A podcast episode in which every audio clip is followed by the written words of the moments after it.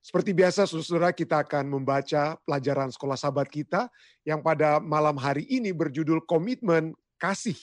Ya, pada hari Kamis tanggal uh, pada hari Kamis tanggal 24 September. Jadi saya akan share screen kita pelajaran sekolah sahabat kita Komitmen Kasih dan sesudah itu kita akan membaca, kita akan membahas bersama atau ada tambahan mungkin dapat saya berikan.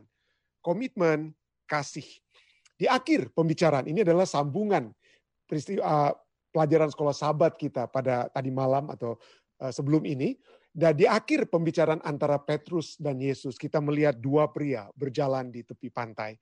Ketika ombak menyapu pantai, Yesus memberitahukan kepada Petrus tentang harga daripada pemuritan, harga daripada seorang murid, harga pemuritan. Yesus ingin Petrus tahu dengan jelas apa yang akan dia hadapi jika dia menerima undangan Yesus untuk menggembalakan atau memberi makan domba-dombaku. Bacalah Yohanes 21 ayat 18 sampai 19. Ayat-ayat yang tadi malam kita sudah baca dan bahkan saya sudah jelaskan juga tadi malam ya. Bacalah ayat-ayat ini. Apakah yang Yesus katakan kepada Petrus tentang harga pemuritan? Menurut Anda, mengapakah Yesus mengungkapkan sesuatu yang begitu mengejutkan bagi Petrus pada saat ini di dalam hidupnya? Yohanes 21 ayat 18 sampai 19, Yesus berkata, "Aku berkata kepadamu kepada Petrus, sesungguhnya ketika engkau masih muda, engkau akan mengikat pinggangmu sendiri dan engkau akan berjalan ke mana saja kau kendaki. Tetapi jika engkau sudah menjadi tua, ada tiga hal yang terjadi. Engkau akan mengulurkan tanganmu, orang lain akan mengikat engkau dan membawa engkau ke tempat yang tidak kau kehendaki." Ayat 19 kemudian katakan, dan hal ini dikatakannya, dikatakan Yesus untuk menyatakan bagaimana Petrus akan mati dan memuliakan Allah. Sesudah mengatakan demikian, ia berkata kepada Petrus, ikutlah aku. Pelajaran sekolah sahabat kita katakan, dengan kata-kata ini, Kristus menubuatkan kematian yang suatu hari akan dialami Petrus. Kita sudah saya sudah bahas ini ya tadi malam sedikit ya. Di mana dikatakan pelajaran sekolah sahabat kita lanjutkan, tangannya akan direntangkan di atas salib dan dalam wahyu ini Kristus menawarkan kepada Petrus pilihan. Dia menawarkan sukacita terbesar dalam hidup. Dan sukacita itu cukup aneh ya. Kita lihat nantinya ujung-ujung akhir daripada sukacita itu sebenarnya apakah itu betul-betul sukacita bagi mata dunia Tentu saya tidak, tapi di mata surga itu adalah sukacita yang sejati. Jadi Yesus menawarkan sukacita terbesar dalam hidup Petrus, yaitu melihat jiwa-jiwa dimenangkan untuk kerajaan Allah. Dan pada hari Pentakosta, dia akan melihat, Petrus akan melihat ribuan orang datang kepada Kristus. Dia akan melakukan mujizat dalam nama Yesus dan memuliakan dia di hadapan ribuan orang. Kitab kitab kisah para rasul kita bisa baca itu terbukti ya. Dan dia akan memiliki sukacita yang terus-menerus dari persekutuan dengan Kristus di dalam misinya. Jadi Petrus akan memiliki sukacita. Namun, tetapi hak istimewa itu akan datang dengan harga yang mahal. Itu akan menuntut pengorbanan dan pengorbanan yang tertinggi. Petrus diminta untuk membuat komitmen dengan mata terbuka lebar. Karena Petrus sekarang tahu bahwa tidak ada pengorbanan yang terlalu besar untuk bergabung dengan Yesus dalam misinya kepada dunia. Yang paling besar itu adalah bergabung dengan Yesus dalam misinya dan seseorang akan memperoleh sukacita yang terbesar dalam hidupnya. Bacalah 1 Yohanes 3 ayat 16 sampai 18 dan bagi Yohanes cinta itu lebih dari sekedar abstraksi yang tidak jelas. Bagaimanakah Yohanes mendefinisikan pengorbanan kasih yang terutama? Bagaimana kasih itu dapat didefinisikan? Apakah itu abstrak yang tidak jelas seperti manusia yang berbicara tentang apa itu cinta, apa itu cinta? Tapi mari kita lihat kitab 1 Yohanes 3 ayat 16 sampai 18 sana dikatakan demikianlah kita ketahui kasih Kristus yaitu bahwa ia telah menyerahkan nyawanya untuk kita. Kasih Yesus itu dengan tindakan kematiannya untuk kita. Jadi, kita pun wajib menyerahkan nyawa kita untuk saudara-saudara kita. Barang siapa mempunyai harta duniawi dan melihat saudaranya menderita kekurangan, tetapi menutup pintu hatinya terhadap saudaranya itu. Bagaimanakah kasih Allah akan tetap ada di dalam dirinya? Ayat 18 katakan, anak-anakku, marilah kita mengasihi bukan dengan perkataan atau dengan lidah, tetapi dengan perbuatan dan dalam kebenaran. Itu manifestasi kasih yang sesungguhnya. Pengorbanan yang dapat kita berikan kepada Tuhan dan kepada sesama.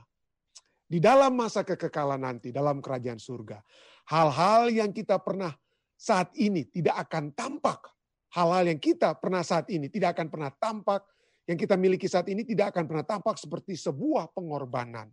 Semua investasi waktu dan upaya kita, investasi hidup kita akan tampak sangat dihargai dengan berlebihan. Jadi dengan kata lain yang dikatakan dalam pelajaran sahabat ini, ya apabila kita merasa, aduh hebat sekali saya sedang berkorban untuk pekerjaan Tuhan saat ini. Saya jadi ini dan jadi itu, jadi ini dan itu. Saya buat ini di gereja, saya bikin ini. Kita merasa pengorbanan yang hebat. Tetapi di masa kekekalan kita lihat bahwa pengorbanan kita itu tidak ada artinya.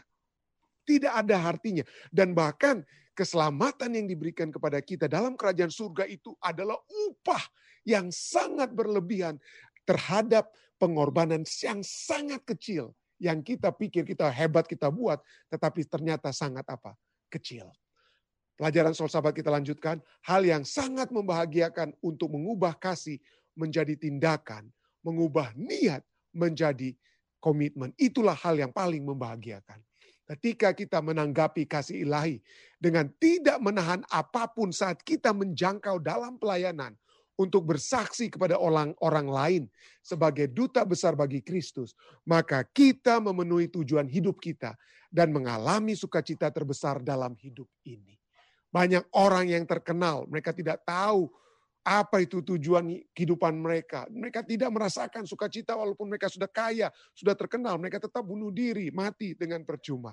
Tetapi yang terbesar Sukacita yang terbesar, kehidupan yang berbakti, yaitu apabila kita melayani Tuhan.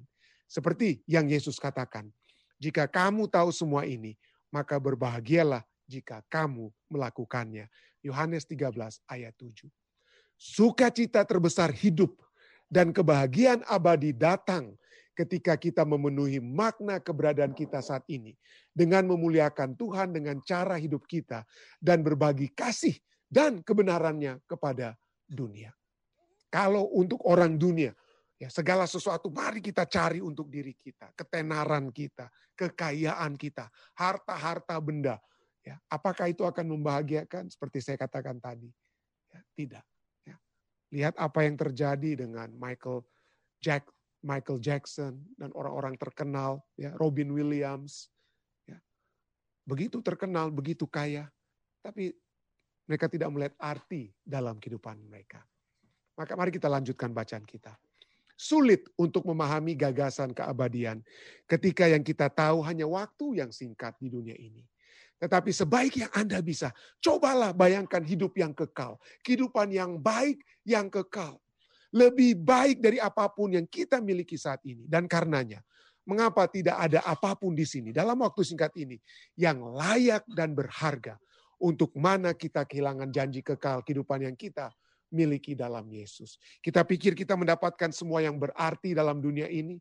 Saya menjadi orang yang terkenal, saya menjadi orang yang memiliki uang ini, memiliki harta itu dan lain sebagainya. Tapi tidak ada artinya kalau kita kehilangan janji kekal kehidupan yang hanya kita dapat miliki di dalam Yesus. Jadi satu pelajaran yang kita sudah bisa gabungkan dengan pelajaran kita tadi malam. Tetapi yang menyatakan pertama-tama bahwa kehidupan di dalam dunia ini yang kita pikir penting tetapi sesungguhnya itu tidak penting. Cukup menarik apa yang dikatakan oleh Steve Jobs, seorang pendiri uh, Apple ya.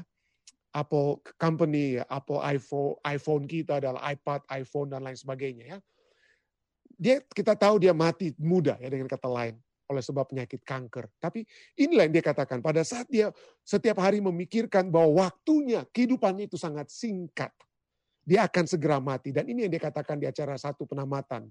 Ya dia katakan ya, mengingat bahwa saya akan segera mati adalah alat yang paling penting yang pernah saya temukan untuk membantu saya membuat keputusan besar dalam hidup. Karena hampir segala sesuatu, semua harapan luar, harapan eksternal, kebanggaan, takut malu atau gagal, hal-hal ini tidak ada artinya di saat menghadapi kematian. Meninggalkan hanya apa yang benar-benar penting. Kalau dengan kata lain, Steve Jobs katakan, kalau saya tahu besok saya akan mati, apa yang akan saya pikirkan? Apa yang akan saya lakukan?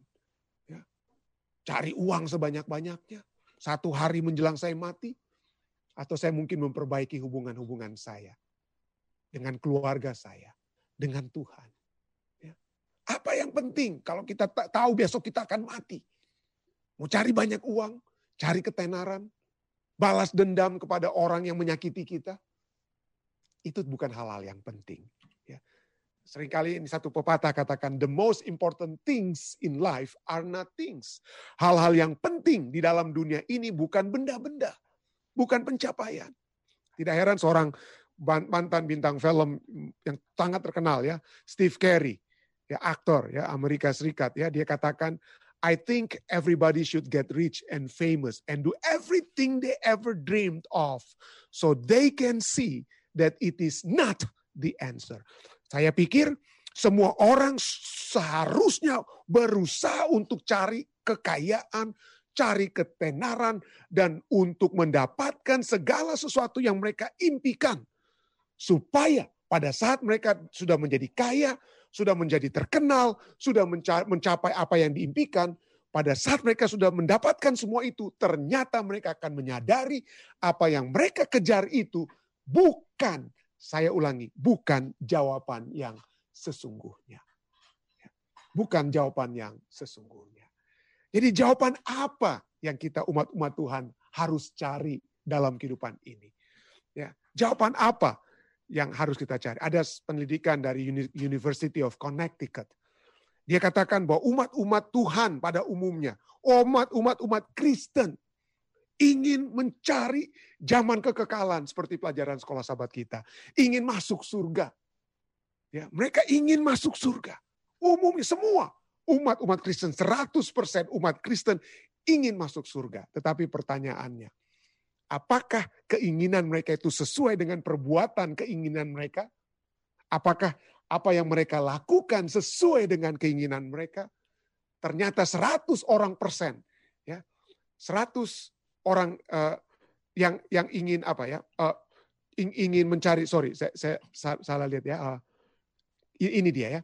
Menurut penyelidikan tersebut, 100% orang-orang ini ingin pergi ke ke ke surga, tetapi perbuatan mereka tidak apa? Tidak sesuai. 100%. Hanya 75% dari 100 dari 10 hanya kurang lebih 7 orang yang rajin berdoa setiap harinya. Dari dari 100 orang hanya 35 orang yang sering kali masuk ke gereja waktu gereja belum ditutup ya. Dari 100 orang hanya 35 orang. Yang baca Alkitab dari 100 orang hanya 34 orang yang mau apa? Mau uh, uh, uh, mau uh, membaca Alkitab mereka. Hanya 19 orang yang betul-betul bekerja untuk membantu sesama, membantu di gereja atau men- hanya tujuh hanya 17 orang dari 100 orang yang rajin masuk apa? kelas-kelas sekolah minggu atau kalau orang Advent sekolah kelas-kelas sekolah sahabat. Hanya 17 dari 100. Yang masuk ke acara-acara Rabu malam sebelum kita uh, di lockdown hanya 16 dari 100 orang. 100% ingin masuk surga, tetapi dalam tindakan-tindakan mereka tidak sesuai dengan keinginan mereka. Dapatkah kita katakan, saya ingin setia kepada pasangan kita hanya 85 persen? Seorang istri, menurut Vance Hartner dikatakan, seorang istri yang hanya 85 persen setia kepada suaminya, itu sangat sangat tidak apa ya, setia. Jadi dengan kata lain, Vance Havner katakan, tidak ada kita mau katakan saya mau masuk kerajaan surga, tetapi kesetiaan saya kepada Tuhan itu hanya 85 persen. Harus juga perbuatan kita itu apa ya? Harus perbuatan kita itu juga sama-sama 100 persen. Apa yang dituntut dari kita itu juga harus sama-sama 100 persen. Dan apa yang terpenting ya? Yang terpenting adalah bahwa kita memiliki kerajaan surga dan percaya kepada Yesus Kristus, termasuk percaya kepada perintahnya. Ada lagi yang saya mau share lagi ya. Hal yang terpenting, apa yang terpenting dalam kehidupan kita? Markus 8 ayat 34 sampai sampai 36 ya. Di sana dikatakan, setiap orang, setiap orang yang mau mengikut aku, ia harus menyangkal dirinya, memikul salibnya, dan mengikuti aku. Karena siapa yang mau menyelamatkan nyawanya, ia akan kehilangan nyawanya. Tetapi barang siapa kehilangan nyawanya karena aku dan karena Injil, ia akan menyelamatkannya. Apakah gunanya seorang memperoleh seluruh dunia, tetapi kehilangan apa? Kehilangan nyawanya. Ya, jadi seperti tadi, banyak orang yang ingin masuk surga, tetapi tidak 100%. Dia masih mencoba untuk mencari apa? Kesenangan-kesenangan dunia. Ya, mereka katakan ya cuma sedikit pendeta, cuma 15% kesenangan dunia. Tidak. Anda tidak bisa katakan saya hanya mau setia kepada Tuhan 85%. Kita harus tetap setia kepada Tuhan 100%. Jadi kita harus berkorban. Dan satu pelajaran yang menarik dapat kita lihat, dalam Yohanes 12 ayat 20 sampai 26 pada suatu waktu menjelang Yesus disalibkan minggu terakhir Yesus berada dalam uh, sebelum dia disalibkan datanglah orang-orang Yunani kepada uh, untuk bertemu dengan Yesus. Kenapa? Karena mereka sudah mendengar di, di minggu uh, sebelum Yesus mati itu bagaimana Yesus membangkitkan Lazarus. Ya, dan pada saat Yesus masuk ke Yerusalem, Yesus dielulukan. Jadi datanglah beberapa orang Yunani ini kepada Filipus lalu berkata kepada Filipus, kami ingin bertemu dengan Yesus. Lalu kemudian Filipus berbicara ya dan, dan kemudian mereka pun dibawa kepada Yesus dengan tujuan apa? Ingin bertemu dengan Yesus. Tetapi Yesus menjawab mereka katanya, telah tiba saatnya anak manusia dimuliakan. mereka ingin bertemu dengan Yesus, kok dapat khotbah? Ya, kok dapat khotbah? Mereka dengan kata lain ingin membuat selfie, hanya ingin melihat mengagumi Yesus, tapi Yesus katakan apa? Setelah tiba saatnya anak manusia dimuliakan. Nah, sebelum menjelang kematian Yesus, pada saat Yesus misalnya membuat uh, mujizat di Kana, air menjadi anggur, pada saat Yesus diminta, Yesus katakan, dia tolak mula-mula. Yesus katakan, belum tiba saatnya bagiku. Ya. Kenapa? Karena kematian Yesus itulah yang menandakan kemuliaan siapa? Kemuliaan Yesus. Makanya di ayat 24, Yesus kemudian sambung apa yang dikatakan. Aku berkata kepadamu, dia berkata kepada mereka ya. Sesungguhnya jikalau biji gandum tidak jatuh ke dalam tanah dan mati, ia tetap satu biji saja. Tetapi jika ia mati, ia akan menghasilkan banyak buah. Jadi Yesus menyatakan dia akan mati, tetapi dalam kematiannya dia akan apa? Dimuliakan. Dan kemudian di ayat 25, Yesus sambung apa yang dia katakan tadi. Barang siapa mencintai nyawanya, ia akan kehilangan nyawanya. Tetapi barang siapa tidak mencintai nyawanya di dunia ini, ia akan memeliharanya untuk hidup yang kekal. Ayat 26. Barang siapa melayani aku, ia harus mengikuti aku. Dan di mana aku berada, di situ pun pelayanku akan berada. Di mana Yesus akan berada dalam waktu yang singkat, mati di salib. Jadi barang siapa, tapi barang siapa melayani aku, ia akan dihormati Bapa. Ia akan dihormati Bapa. Jadi adakah kita mau melayani Yesus? Ya, melayani Yesus sepenuhnya, 100%. Dan bukan seperti yang dikatakan apa? Vance Hafner tadi ya. Hanya part time kita mau melayani Yesus. Tidak. Kita harus melayani Yesus 100%. Mati. Dan Yesus katakan dalam Yohanes 12, 24. Sesungguhnya jikalau biji gandum tidak jatuh ke dalam tanah dan mati, ia tetap satu biji saja. Dia merupakan satu biji dari sekumpulan apa? Roti ini. Tetapi jika satu biji itu kita taruh kembali ke tanah, maka dia akan menjadi bibit dan dia akan menghasilkan lebih banyak lagi apa? Lebih banyak lagi butir-butir gandum. Jadi pada saat kita berkorban untuk Tuhan, seperti Yesus, seperti Petrus, satu mereka mati, tetapi dari kematian mereka, mereka menjadi garam dan terang dunia. Dan begitu banyak jiwa yang apa? Datang. Tapi itulah paradoks daripada kekristenan ya. Untuk mendapatkan kemuliaan kita harus mati. Untuk supaya tiba di surga harus dikuburkan. Untuk menerima kita harus memberi. Untuk hidup kekal kita harus mati. Dan untuk dapat memperoleh, memproduksi lebih banyak butir-butir gandum, satu biji gandum itu harus apa? Ditaruh kembali mati ke dalam tanah. Kerinduan segala zaman, halaman 256 katakan, dengan kebenaran ini, Kristus menghubungkan pelajaran pengorbanan diri yang harus dipelajari oleh semua orang. Semua orang yang mau berbuah sebagai pekerja bersama-sama dengan Kristus harus mula-mula jatuh ke tanah dan mati. Hidup harus dicampakkan ke dalam alur keperluan dunia. Cinta akan diri sendiri, memikirkan kepentingan diri sendiri harus binasa. Dan hukum pengorbanan diri adalah hukum pemeliharaan diri. Petani memelihara gandumnya dengan jalan mencampakkannya. Demikian juga dalam kehidupan manusia. Memberi berarti hidup. Hidup yang akan dipelihara ialah hidup yang diberikan dengan bebas dalam pelayanan kepada Allah dan manusia. Mereka yang untuk nama Kristus mengorban, mengorbankan hidup mereka dalam dunia ini akan memeliharanya sampai kepada hidup yang kekal. Hidup yang digunakan bagi diri sendiri adalah seperti gandum yang dimakan. Gandum itu lenyap, tetapi ia tidak bertambah banyak. Seorang dapat mengumpulkan segala sesuatu yang dapat dikumpulkan bagi dirinya sendiri. Ia dapat hidup dan berpikir dan merencanakan untuk dirinya sendiri.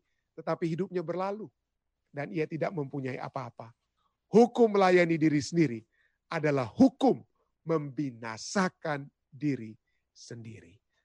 Alkitab katakan, apalah artinya kita memiliki seluruh dunia ini, tetapi kehilangan nyawa kita. Marilah kita menjadi seperti Petrus dan juga Rasul Paulus. Juga Rasul Paulus yang menulis dalam Filipi 1:28. Hidup adalah Kristus dan mati adalah keuntungan. Kenapa? Karena pada saat kita mati, kemuliaan Bapa akan diberikan kepada kita.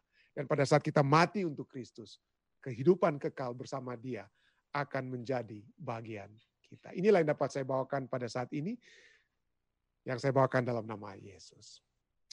Terima kasih saudara-saudari sekalian yang sudah bergabung, yang sudah berbakti bersama-sama dengan kami di Jemaat Fisdak. Sampai bertemu kembali besok malam di jam yang sama, di waktu yang sama. Tuhan memberkati Anda semua. Stay safe, stay healthy. Selamat malam waktu Amerika dan selamat pagi waktu Indonesia. Tuhan memberkati.